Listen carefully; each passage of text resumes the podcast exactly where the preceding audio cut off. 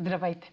Вие сте с прогнозата на AstroTalks, аз съм Роше, а това е седмичния хороскоп за периода от 12 до 18 юли.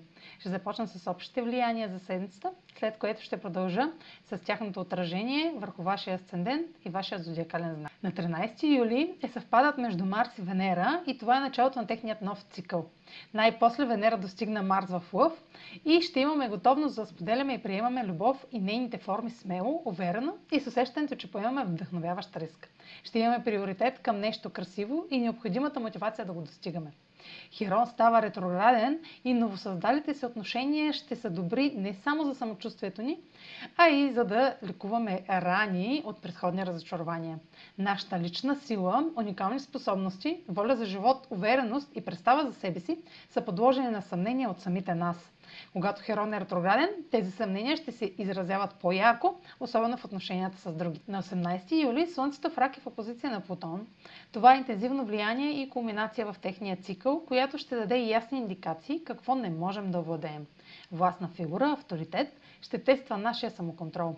Трудно ще е да налагаме себе си пред друг и опитите могат да бъдат крайни, а резултатите разрушителни. Тайни и скрити намерения може да станат публични.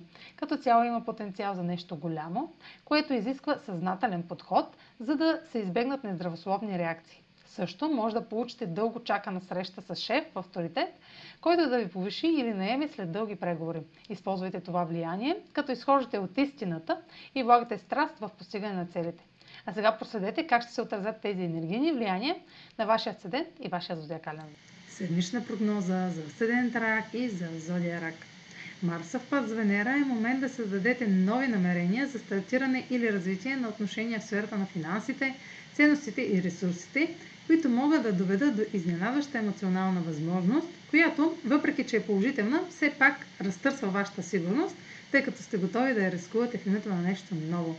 Също така може да се отворите очите за истината около това, което искате или за това, което заслужавате.